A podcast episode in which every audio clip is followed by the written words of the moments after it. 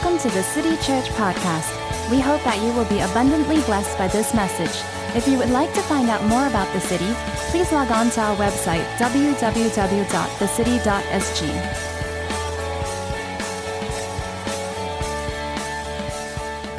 I want to speak to you about something that's really, really close to my heart, and I, am always really excited when I can speak about this because it's my pet subject. And um, I want to talk to us about building a culture of life. And it was in November 2002, so it's a good 16 years ago.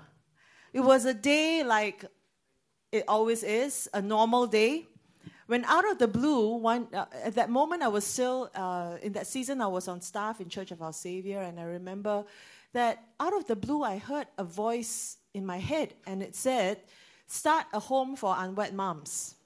So when you hear something like that, you, you kind of go like, huh? What was that? Where did that come from? And what am I supposed to do about it?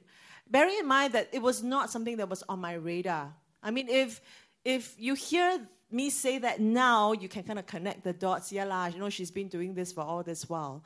But at that time, I was not considering these things. I was happy working in a church. I had just come out of a difficult season in my life.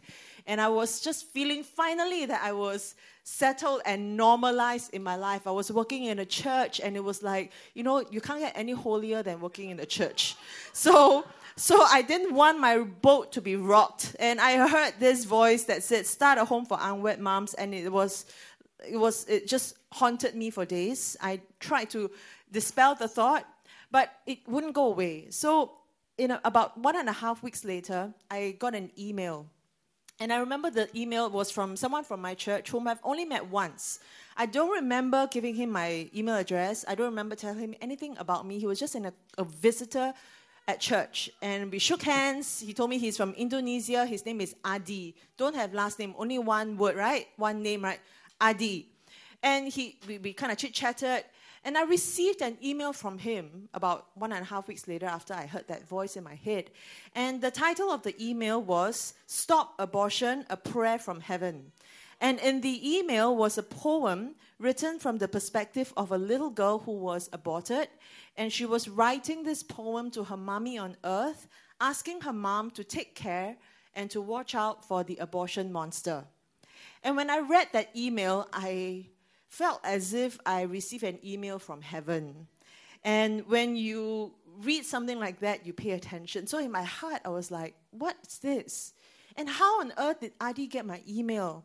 And you know, I didn't even it didn't even register that I should record his email down because so to this day, even though I have that email, it does not have his email address behind.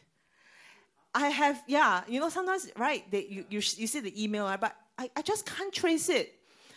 To this day, 16 years, one, I mean, I, my prayer is that God, let me meet this man because I have no idea where he's from, where he came from, why he sent me the email, how he got my address, and why he sent me something like that. But anyway, that started the crazy journey of my life for the past 15 to 16 years. The thought of starting a home for unwed moms was, is, still is, the craziest thing I've ever heard.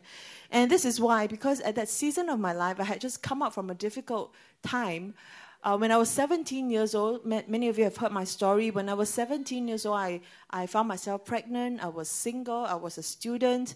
At that time, my parents were separated. My dad was in prison. My mom was bankrupt. And, you know, I was the eldest of three girls, three of us school going, and we were just in a mess. My family was a mess. And I had a terrible relationship with my mom. I did not want to have anything to do with my family. And I was just serial dating and, you know, getting into relationships of all sorts that were very unhealthy for me until I found myself pregnant at 17. And I was so desperate, it felt like a death sentence that um, I went for a late term abortion because I just didn't know what else I could do. I didn't dare to tell anyone. I was attending church at that time, and no one in church knew. And I went for a late term abortion thinking that that would solve the problems, right? move on, solve the problem. No one ever have to know. It is a secret I will carry to my grave. But instead of getting better, my life became worse because the immense guilt. No one had to tell me that what I did was wrong. just inherently, you just know that that, that was not something that was good for myself. And so, one of the things that I thought about was if I can get rid of this problem, then my life would be okay. And so, I strive very hard to ensure that my life would remain normal. And so, I remember three days after the abortion, I went back to school and pretended like nothing ever happened. But deep down inside me, I was so broken that instead of getting better, I actually got worse. In a sense, I, I was so guilty and I felt like I did not deserve anything better. And so I began to get involved in even worse relationships. I was dating a man at that time. He was physically abusive. Could not get out of the relationship. I just didn't know how to. He was he was beating me at least once a week. And and my friends were all telling me, please, can you get out? Can you leave him? And I'm like, I, I just couldn't. I, I felt like maybe that was what I deserved.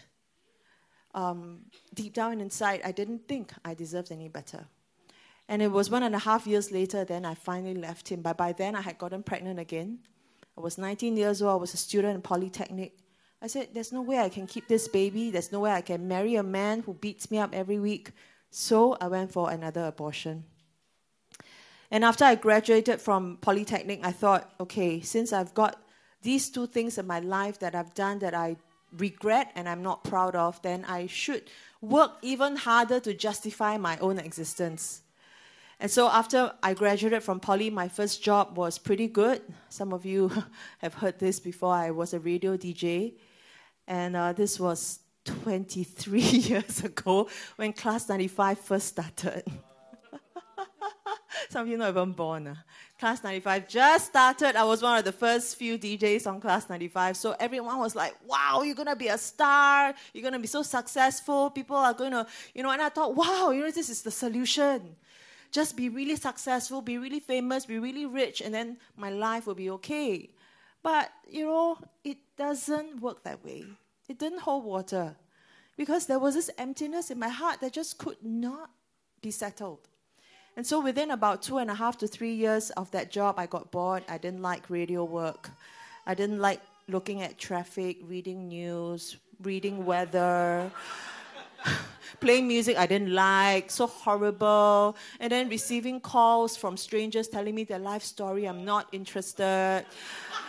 Don't tell me your love stories, you know. So I tried really hard to change and I couldn't. The job wasn't the solution, the relationships were not the solution. So then I had a chance to go overseas to study, and that began to um, change the trajectory a little bit. When I came home after my studies, I told myself, okay, I have a chance at this. I'm going to go back to church. I'm going to try to be a good girl. I'm going to try not to get into any more trouble and hope that I can get back on track. I tried that for about five years, and it was okay on the outside. I looked fine.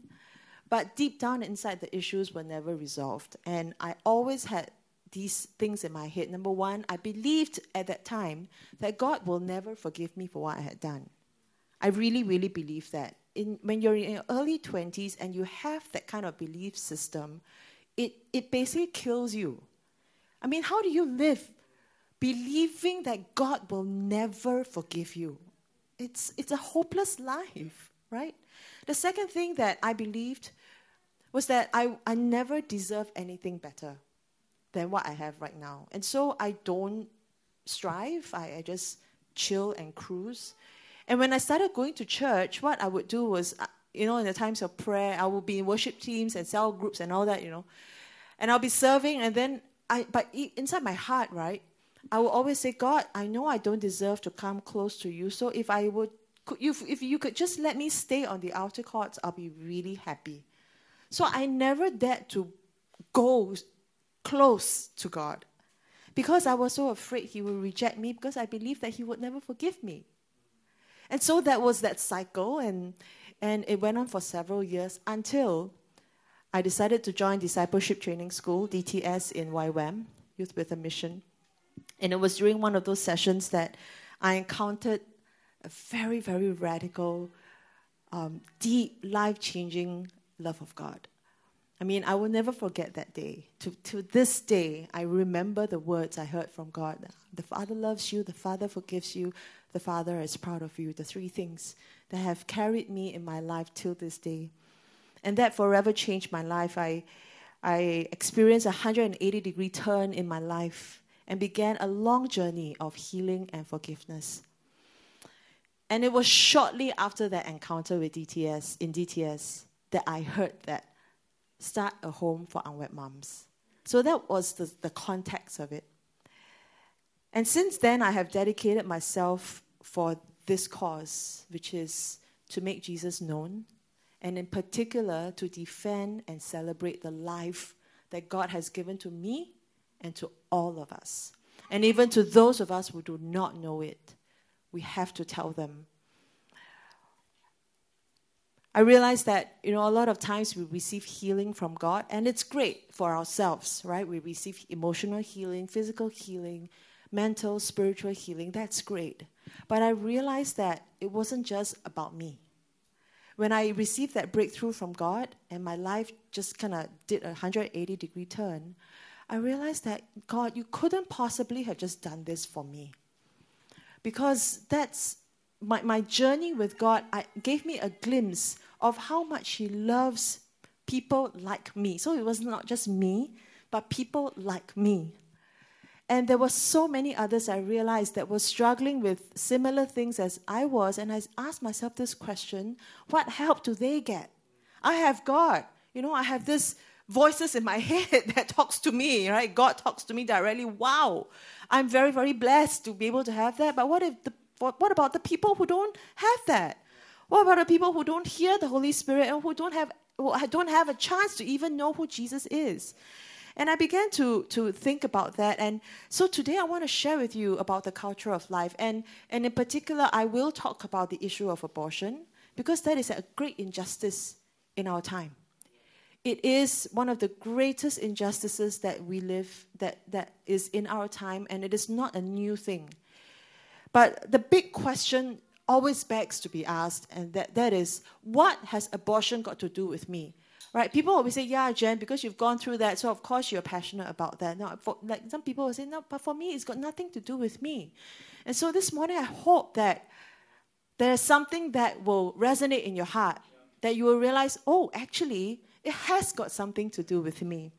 So a few uh, about a few months ago, I was having coffee with three friends. Okay, and uh, I want to call them Tom, Tom, Dick, and Harry, but no, they were not Tom, Dick, and Harry. But they were three three brothers, okay, three guys. And interesting, they were in their 20s, 30s, and the other guy was in his 50s already, quite much, uh, a bit older than me, not much older, a bit older. And uh, we got talking about the issue of abortion. And, you know, we were just having kopi and then we were just really. So we were talking about the issue of abortion. I was asking them out of curiosity, why are you concerned about this? Because is not common to sit around with a, a, group of three guys and talk about the issue of abortion. Okay, that's not like normal for most people. And so um, one of one of them began to share that that he recently found out that his mother wanted to abort him when he, when she was carrying him because because his family was in financial difficulties. And in the end, he, they decided to keep him, but he never knew about it until recently. And this guy was in his 30s already, almost 40 years old. And he said that it was very painful when he learned that his mom wanted to abort him. Um, and it, he had to kind of go through some inner healing, some you know issues in his heart and all that.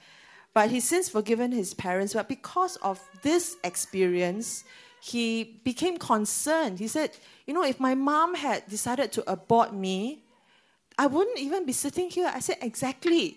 It is, it is that critical, you know. It is life and death, you know. If your mom decided 40 years ago to abort you, you wouldn't be sitting here.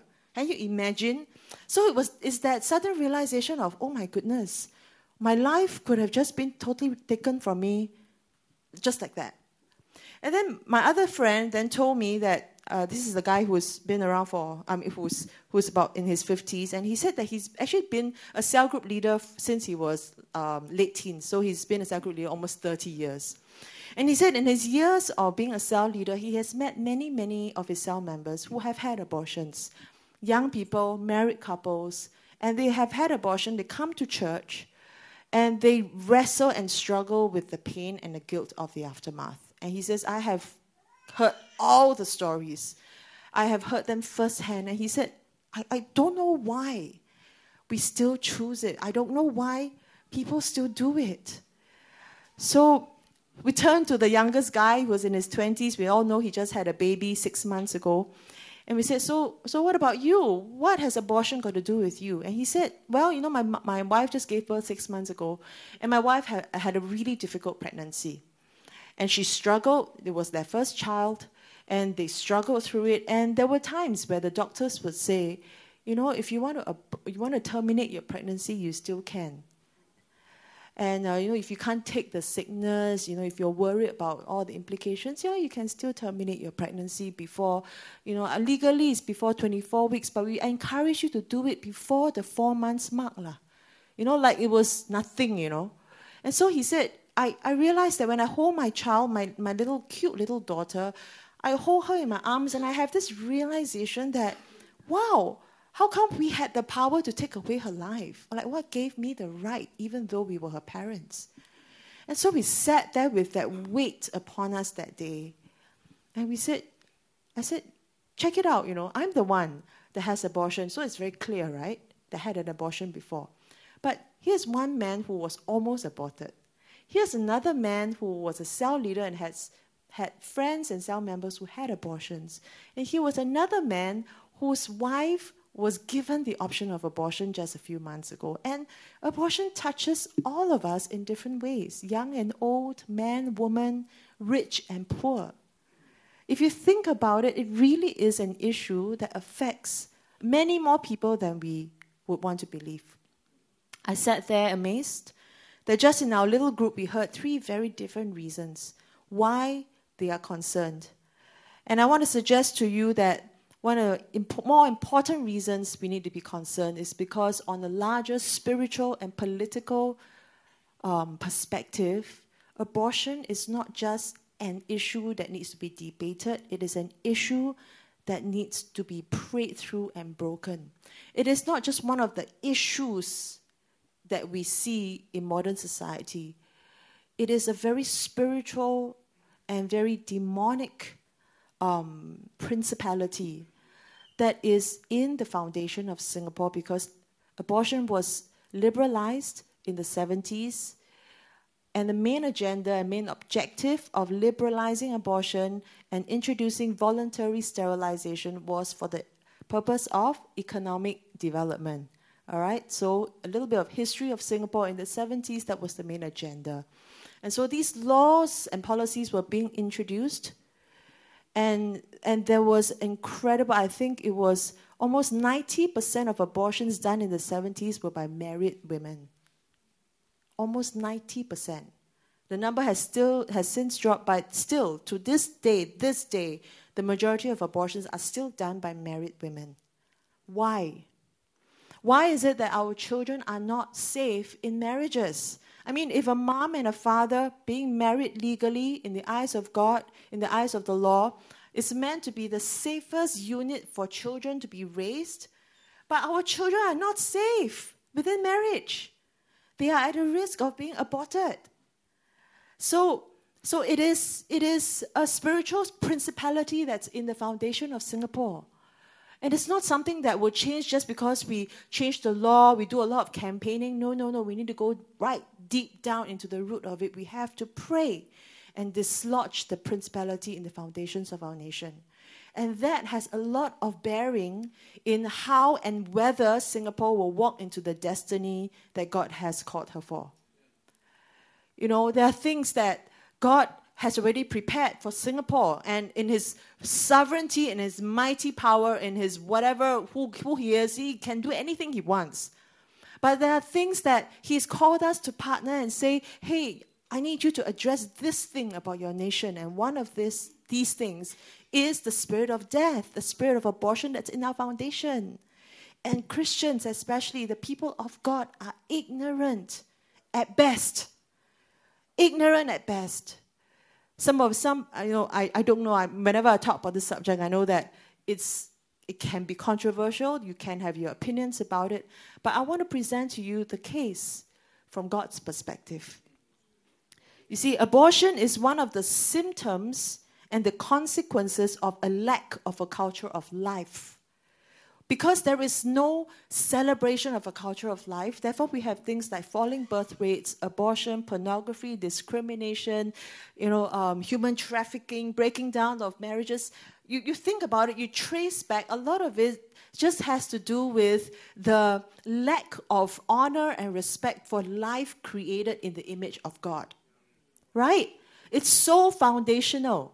Imago Deo, being made in the image of God. If we have not learned to honor life made in the image of God, that's where we have all the slew of problems that we see in our society today, and abortion is one of them. In Deuteronomy chapter 30, um, it's written, and verses 19 to 20, it's written, I call heaven and earth to witness against you today that I have set before you life and death, the blessing and the curse. So choose life in order that you may live, you and your descendants, by loving the Lord your God, by obeying his voice, and by holding fast to him. For this is your life and the length of your days, that you may live in the land which the Lord swore to your fathers, to Abraham, Isaac, and Jacob, to give them. So let me give us some context here. These, these are the words um, of Moses. He's receiving the word of the Lord, and he's telling it to the Israelites. And they are at a season of transition, leadership transition, major political leadership transition. And God's one of God's major instructions to the Israelites is this I have set before you life and death. What will you choose? And it almost feels like that is, that is the word of the Lord to us as Singapore. We are in major transitions, government, we can we sense it, we know it's coming. We have all this talk about, you know, moving into a post Billy Graham 40 years and cyclical review and you know, and all this and Antioch of Asia, all these things are being being, being talked about more and more in this season. There is a transition that's coming. And I almost feel like the Lord is saying to us, what are we going to choose? Are you going to choose life or death? I have set both before you. And I love it. I love it that God is so so cool, you know. He says, I've set before you life and death, right? Then he says, choose life. yeah. It's it's like it's not a trick question. but we don't get it, right? Sometimes we don't. So so the, the, the responsibility that we have to choose life it's really important. If you look at this scripture, it is not just life for themselves and their generation. The choice between life and death is for their future generations. That you may live in the land which the Lord swore to your fathers. And you talk about that you may live, you and your descendants. My friends, we are choosing for the generations. It will be four generations that you and I will not live to see. But I tell you, 40 years, 100 years later, there will be people sitting around and they're like, wow, I almost got aborted, but I didn't. You know, that, that is the gravity of it. It is life and death. And there is a call for us to be responsible for our choices. What would we choose today? I want to share with us five C's what this choice means to us. Five C's, huh? The first one, consecration. Very, very important. To be consecrated means to be set apart for God's use, to be holy. What is the one of the key things about consecration? It is repentance. What's the key thing about repentance? It is agreeing with God what we have done wrong and that is against His word and His will and coming back to alignment with Him. So this is the key thing. If we don't agree and we don't say and we don't believe that abortion is wrong, then we will not think it is a sin, then we will not need to repent, and then we will not be consecrated and holy. Very logical, right? So first step is agree what agree with what is sin. Agree with what God says is sin. And abortion is sin. Some people say, Are you sure? Why do you say abortion is sin? Okay, in the past few years, I've been speaking a lot more in different churches. When I first started speaking about this in churches, I always went into a church with the assumption that because I'm in a church, everyone is on the same page. Everyone will agree abortion is wrong, so I don't have to establish that. But to my horror, and I'll tell you really honestly, to my horror, I discovered later on that I was wrong. That not everyone agrees with what the Bible says about life and abortion. And I, I, I realized that I had to come back to the drawing board and I said, God, I no longer can assume the sovereignty, sovereignty and the authority of the Word of God when I speak in churches. So I believe that this congregation is not like that. I mean, I'm not going to spend a lot of time. If you have theological issues, please look for your pastors. And if y'all don't know how to answer, you can come to me. I can give you notes. but I'm gonna I'm gonna assume, okay, that all of us agree that abortion is an abomination in the sight of God. It is taking of innocent blood. it is not something God is pleased with. Whatever the reasons behind why people choose abortion is a separate thing. So we're not talking about circumstances, we're talking about truth. Okay? Truth is truth despite circumstances. So the so consecration is important because we need to say, Yes, God, this is sin. And then from then on, we repent. We repent from it, we pray and ask God to cleanse us, to forgive us for His mercy, and then we will see healing in our land. It's not rocket science. What is abortion? It is the deliberate termination of a human pregnancy. I want to differentiate it very clearly from miscarriage. Okay, miscarriage is spontaneous, it is not deliberate. It is different from abortion. I'm talking about abortion being intentionally terminating a pregnancy. All right, so I just want to make that clear. Give you some uh, context uh, of what abortion is like in Singapore, some numbers, facts, and figures. In 2017, 6,815 abortions. It is the lowest ever in 30, 40 years. Actually, in the past five years, abortions have been dropping every single year in Singapore. It has. Um, teenage abortions have halved in the past five years. General abortions have halved in the past 10 years. It is amazing. So I, I believe that even without a lot of concerted effort, God's doing something. People ask me, why do you think the abortion numbers are dropping? If I'm speaking to a general crowd and I need to be politically correct, I'll tell them, I don't know. but when I'm speaking to churches, I'm speaking to the people of God, I tell you, this is nothing short of the work of God. Only God can do this. Of course, there are many social reasons, but to me, at the end of the day, it must be the sovereign work of God. And the people of God need to pray and press in for this. In Singapore, however, still, because of our falling birth rates, we're still talking about one in five pregnancies being aborted every year. One in five. Imagine if this whole room, we're all little fetuses, right?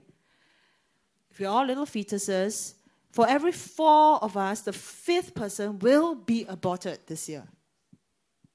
So this room could technically be 20% smaller if we were a room of fetuses. abortions are done uh, abortions by women under 20 years old make up less than 10% of the abortion numbers. So abortion is not just a teenage issue. It's not just a young person, naughty, tattooed girl kind of issue, that kind of stereotype that we normally have. More than 50% of abortions are done by married women. It is still true today. Why? The most common reasons for abortions presented um, in the official statistics are marital status. It's true that more single moms, unwed moms, choose abortion. People ask me, what about abortion because of medical reasons or, or, or rape? Well, that exists, but it is a small number, less than 5%. Less than 5%. In fact, there are more and more testimonies and stories coming forth from women who are, bo- are, who are pregnant through rape, and many of them tell me, if, if I can keep my baby, I would like to, because it's very interesting. The psyche of it is this. After a woman who's raped, she's gone through that, that immense trauma, right? And then you tell her to abort because why? The third parties, the objective ones, that's us who've not been in the situation, say the baby will remind you of the trauma you've gone through, correct? That's a very common argument and rationale. If you speak to the woman, many, of time, many times they'll tell you this the child is the only good thing that has happened to me out of this entire trauma. If you think about it, the child is the most innocent and pure out of everything that has happened to me, please let me keep the baby. But that her family and society will say, no, it is a shame. What are you going to tell your child? Your child is a victim of rape. And, and then there is great pressure for the woman. And most of the time, they go for an abortion under that pressure. But if you think about it from the woman's point of view, it's true, right? It is the most pure thing in the entire situation. Why are we pressurizing her to do otherwise if she doesn't want to? Parental consent is still not required in Singapore for abortion at any age. So you can be 15 years old and have an abortion without your parents consenting to it. Um, it's legal up to 24 weeks, six, week, six months pregnant. Pregnancy is still legal. And uh, abortion was legalized in 1970, even before most of America. And we are one of the seven countries in the world with the most liberal abortion laws. So, what does the Bible say about abortion? Nothing. The word abortion is not used in the Bible, which maybe makes it a little more, bit more tricky. But the concept of abortion is alive and well in the Bible. And if you think about it, why do people abort? most of the time it's because of fear, right? Fear of the unknown, fear of the future, fear of losing reputation, fear that my life will not be what I thought it would be. And that is the same principle as child sacrifice. So in, in the days of old, the tribes, the idol, the, the idol worshippers practiced child sacrifice. It was not uncommon and they would sacrifice their children to, to gods and to idols. For what? For protection, for appeasing the gods so that their life would be well, and, and, and so that they will be prosperous, so that the crops will, will, will prosper, so that their life will be well. And they know that these demons demand child sacrifice. And so the, the intent is the same and it is the shedding of innocent blood for the benefit of those who want peace or, or prosperity or comfort. It is the same principle. And it's very hard to justify why abortion is right or wrong because there are many arguments around it. But I just want to use one simple exercise to uh, help us to connect with this, okay? So, one of the arguments that are common is that it is not a baby, it is just a clump of cells. So the big questions that's, that's, that's still debatable to, in some camps is when does life begin? All right, I hope that we all know when life begins. Later on, I'll show you just one piece of evidence. But to help us to do that, can you just turn to the person next to you and tell the person your birthday? Yeah, tell them your birthday. Husband and wife, better check. Yeah, yeah. Tell someone your birthday. Yes, okay, so get to know the birthday of the person sitting next to you. All right, so, okay, got to know someone's birthday next to you. Okay, so the next thing that I need you to do is now tell the person the date of your conception. The date of your conception.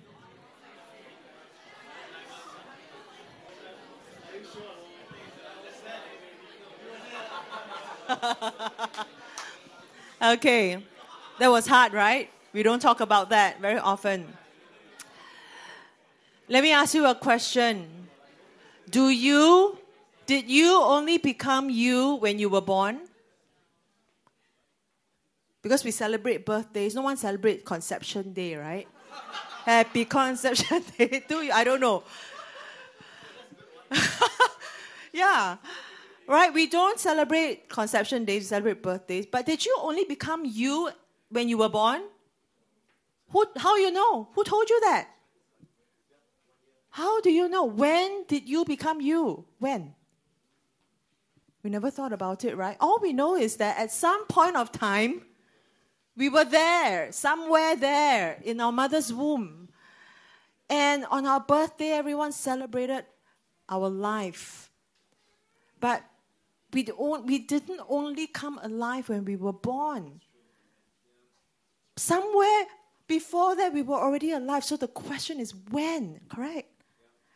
Okay, put your hand on your heart and try the heart here, huh? Somewhere here.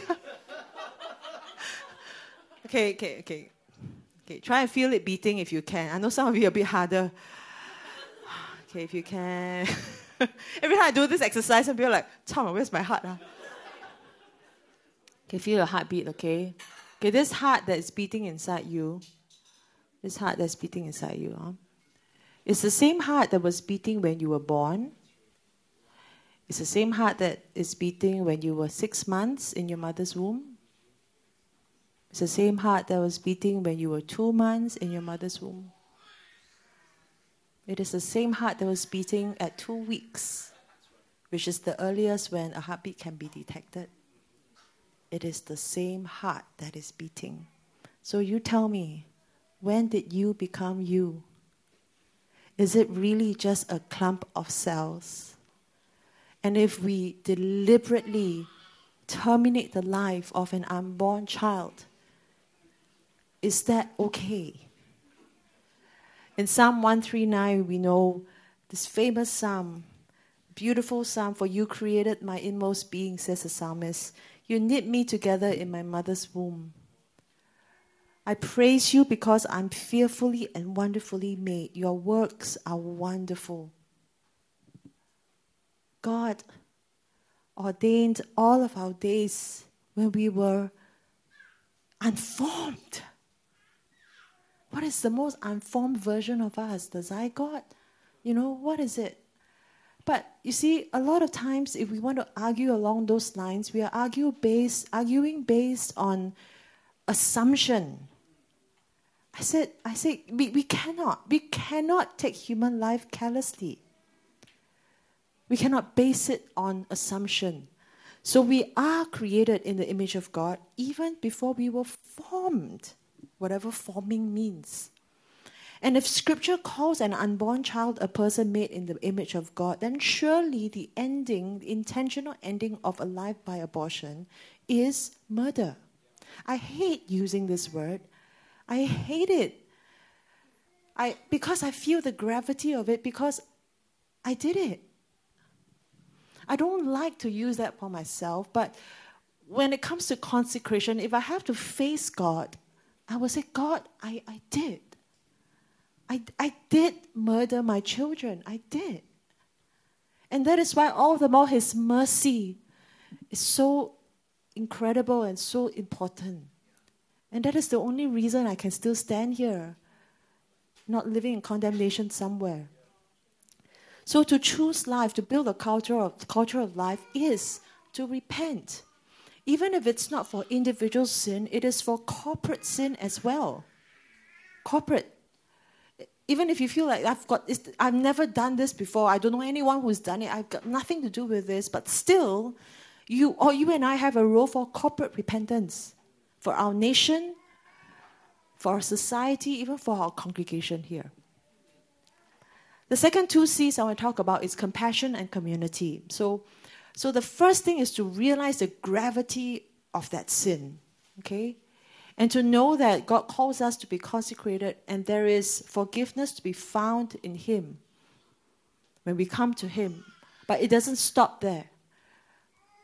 The healing that we receive is not just for ourselves, it's for others as well. The compassion and the community is important. In James chapter 1, verse 27, Religion that God our Father accepts as pure and faultless is this to look after orphans and widows in their distress and to keep oneself from being polluted by the world. Two important things. One is works to look after the orphans and the widows. The second thing is personal consecration. Do not be polluted by the world.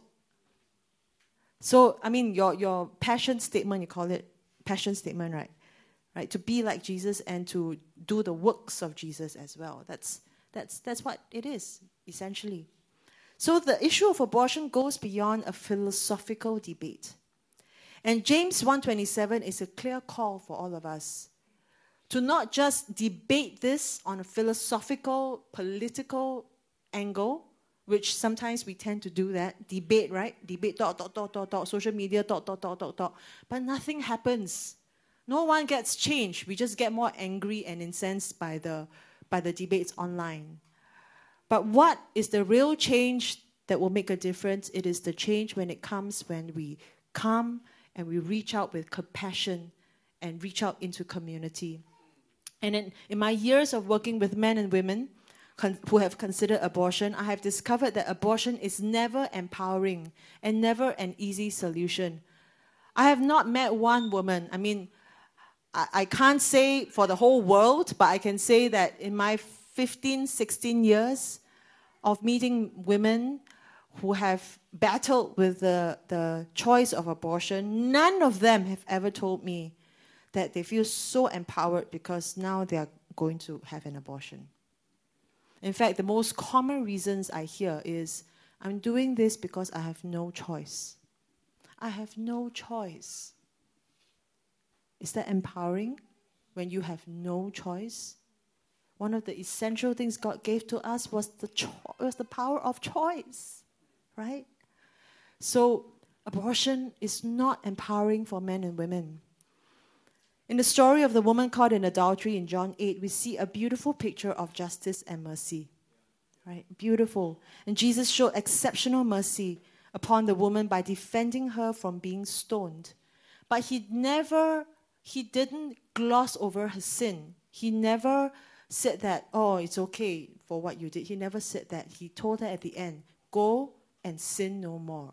He addressed the issue of sin. He knew it. He called sin as it is. He did not say why the woman is justified to have, to have had the adulterous relationship. He didn't go there. He didn't say, oh, you know, because she, um, because uh, uh, yeah, her relationship with her father no good. She has father issues lah.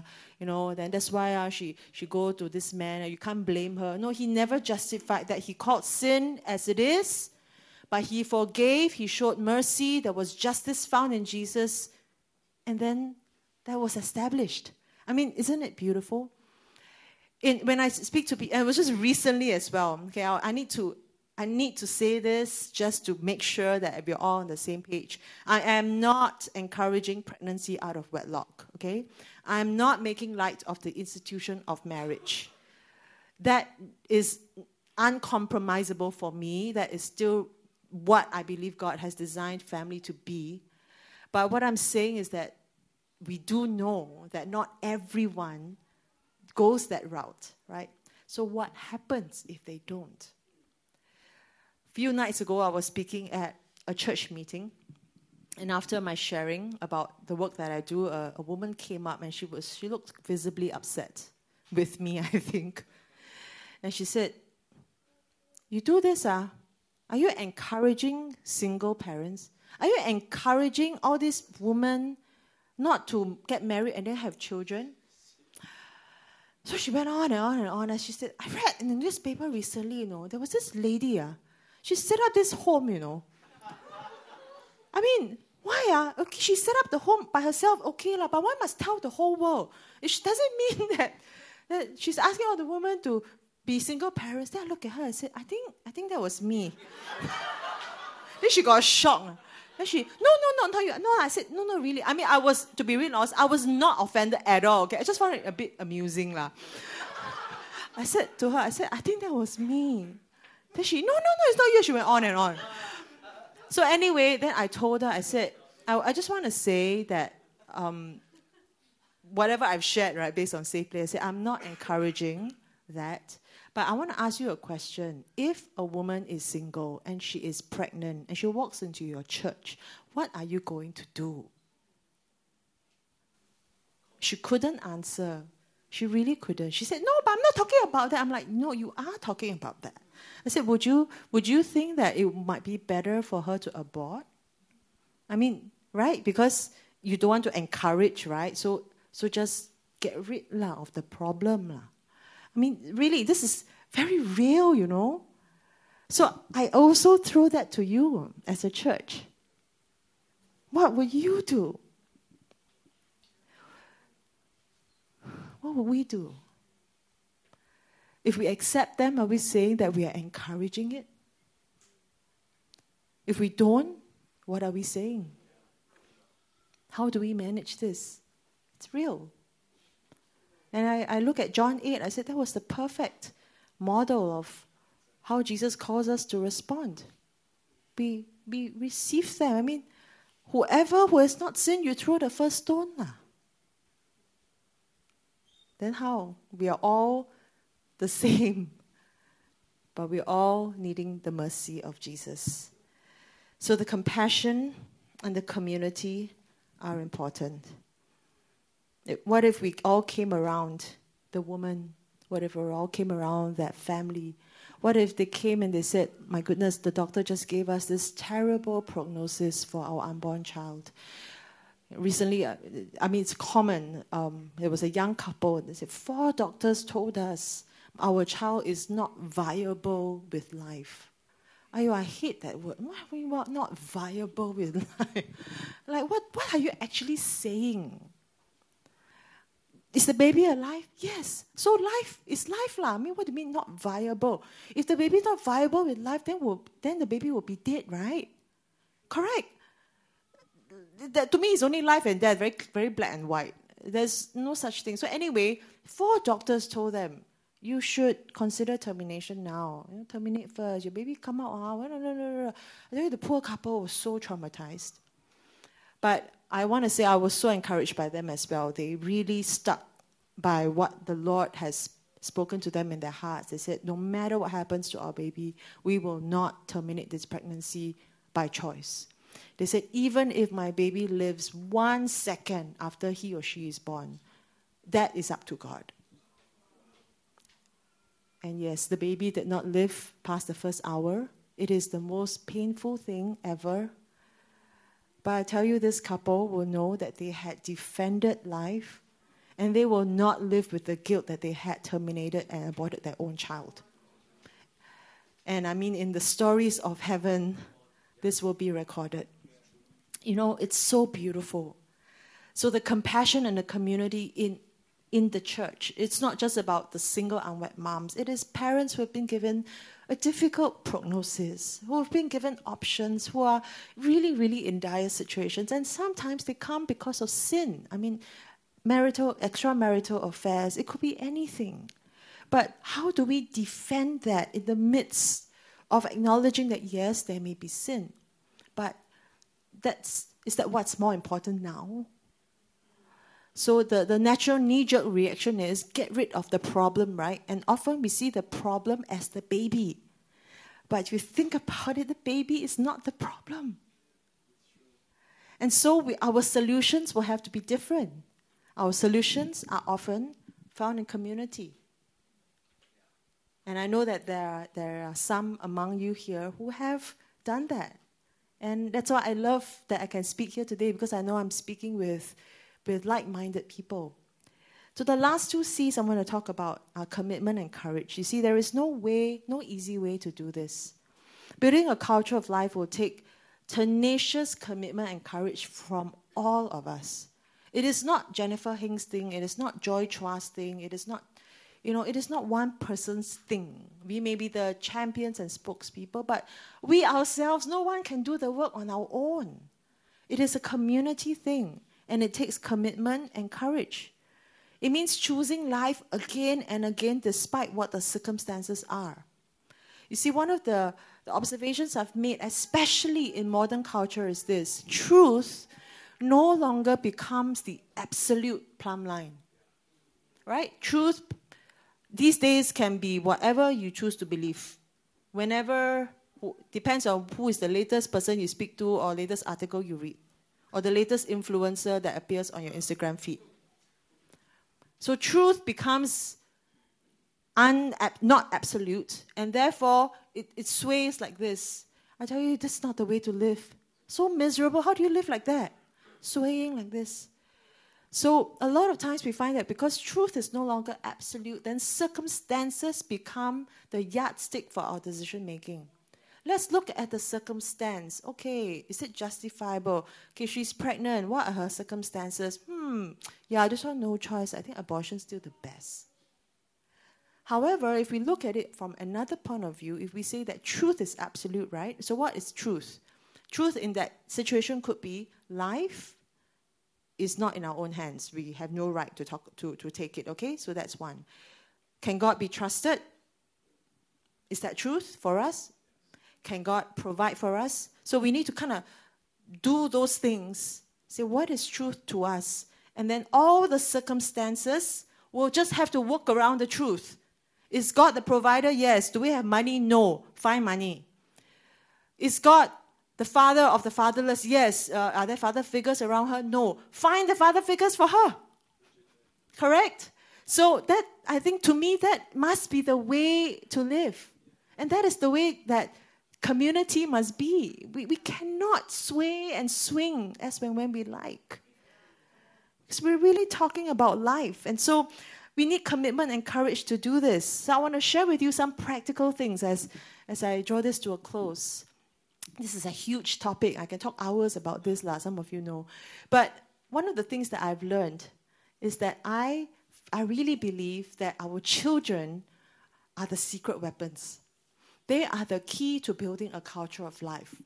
So, one of the practical things I want to encourage us to do is to teach our children the value of life from as young as possible. So my daughter, she's seven now. When she was three years old, she was already around with me doing this work, and she's seen the single moms. She asked me these difficult questions. I don't know how to answer. I mean, how do you explain this to a three-year-old, right? So I try my best. And there was one time I found this video, you know, and it was like um, uh, an animated video about conception. So the, the sperm and the egg and very amazing one. Ding ding ding ding. It got music lah. The thing moving. It was very very factual as well. So, and then it will show the development of the child, and it will end up with the child coming out of the birth canal. So I, I experimented. I let her see the video, and I was like, I don't know whether she will be bored after the first minute or whether she will cry because she's horrified by what she's seeing, or I don't know. So I let her watch it, and to my amazement, she absolutely loved the video. And I must have played it like 200 times over the next two weeks because, you know, children, right? Again, mama, again, again, again, repeat mode. But one, one of the things that I discovered was I was wondering, did she understand what she just saw? Because there's no words, nothing. It's just music and the, all the, the, the things that were happening. And I was thinking, how she understand what that was? So I told her, you know, this is how babies are born. And she looked like she knew. and then suddenly I had a revelation. I'm thinking, between me and her, right, she would probably remember it better than I did. It was just three years ago that she was in that situation. For me, it was like 30 over years ago already. So, if anything, she would be like, hey, I was just there not too long ago. it was all dark, but thanks, Mama, for turning on the lights so that I can see what was going on inside. I don't know. I'm, I'm thinking perhaps children can really relate it much better than us adults can because they, are closer to that end of the life cycle, right? But, okay, jokes aside, I'm serious, okay? Psalm 8, it talks about how God ordains praise in the mouths of babes, right? And what one of the things that we don't, we sometimes miss out is this that, that praise that God ordains in children and in babes silences the foe and the enemy. Do you know why the enemy hates children? Because he knows that when they're allowed to praise, he, he is voiceless. It should not be the church that is voiceless. It should not be our unborn children who is voiceless. It should be the enemy that is voiceless. And what is the secret weapon God's given to us? He's given it to us in our children. He ordained the praise in our children to silence the foe and the enemy. So we have to teach our children to praise and to worship for the silencing of the foe and the enemy. We need to tell them the value of life, and children will defend children. I have a dream of starting up a movement called Kids for Life. Can you imagine if all the children came up and, and they'd say from their own innocent way why we need to defend life? I tell you, it will be the most powerful life movement the world has ever seen. Now it's going younger. Right now, we see a lot more campus people, young people doing that. I really believe that the children has the secret to it. So teach our children to promote the value of life. The second thing is to support and commit to tangible expressions of building a culture of life. What does it look like? Some of the things that, that it could be, you know, opening up your home to a woman who is pregnant, who is who needs help. And sometimes it doesn't need to be so destitute, you know. Sometimes it just really needs to be opening up your home, opening up your hearts. Instead of just fostering the child, can we also foster the mom? Because the fostering of children, while that is important, those children are already separated from their families. But what if the mom wants to raise her child, but she just needs some help? Can we foster the mom and the child so that we keep the family together? Can we do that? It's hard. In my line of work, many people say, Oh, I will take the child instantly. Uh, the mom can stay somewhere else or not? Nah? And I'm like, But see, the whole point is the mom wants to be with the child, she just needs some support. So another thing is, um, I mean, we can definitely foster a child. We can give towards ministries and organizations that work in these areas. And I want to say these two, um, if we can also encourage the champions and the laborers. I mean, yeah, I could always do with a little bit more encouragement, but so so do all the other um, of my brothers and sisters and allies who are in this together. I mean, it's really hard. It can get really intense. Um, we we get bombs thrown at us from all sides, both internally and externally. So that can be hard. So, yeah, you can encourage them and speak up for the truth when everyone else is silent. I want to share um, about the work that I do right now. It's called Safe Place. And it was set up to empower pregnant women who are unsupported. We want them to say, I want to take ownership and responsibility of my situation. I can do it with skills and knowledge and I hope for a better future. And how do we do that? I mean, it's a series of just walking with them through life. And at the end of the day, one of the things we want to see is that they will develop a positive view of parenthood and family, and that the children will know that they are loved and wanted. So that's really my, my bigger vision. And um, I've been asked to share a little bit about practically what you might be able to do and so our main workforce is actually volunteers. Our staff team is very small, but we need the volunteers. One of the, the, the power of volunteers is this. Next year you will have the chief volunteer of Singapore to speak to you. so I just set the ground a little bit. Um, one of the power of volunteers that we found is that volunteers are able to walk with the families much longer than the professionals can. And the need often is not just the immediate professional intervention, but it is the lifelong community and relationships that people need. And that is done in community, it is not done in professional services. The professional service can come and facilitate, you know, give it a jolt, facilitate the thing, pull people together, but ultimately, it is the community that has to be responsible, you and I.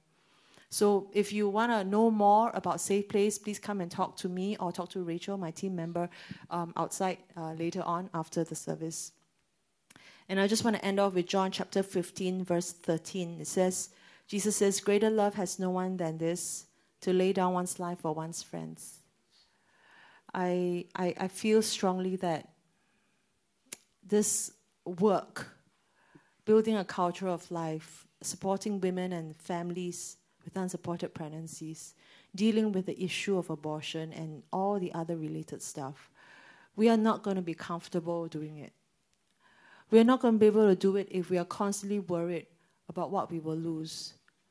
We will only be able to do this if we say we will lose everything, including our own lives. We will lay down our lives for someone else, for our friends who, who we may not know very well, who maybe are just a neighbor, but the power and the transformation will come when we say, I am willing to lay down my life, even if it is for a stranger. That power, that power is the power of Jesus, and it will transform lives. I will never forget when we started Dayspring New Life Center four years, five years ago, and that since wound up. But our first baby, he, he came, he was born about two weeks after we took in the mom. The mom was an orphan and she was really desperate.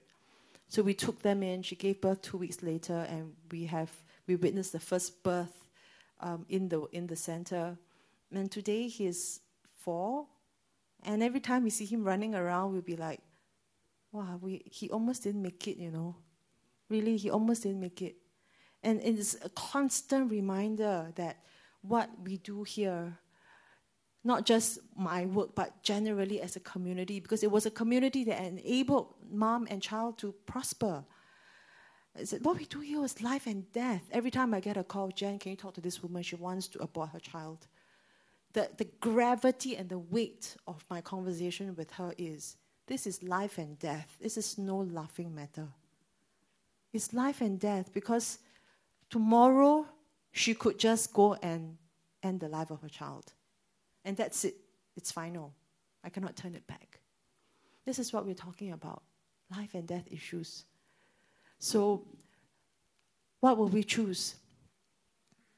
Life and death, what will we choose? And at what expense? Our own comfort? Our own convenience? Or are we able to say, I will lay my life down so that someone else can live? To me, that is the pinnacle of the life of Jesus to lay his life down so that someone else may live. Let's pray together. Thank you, Lord.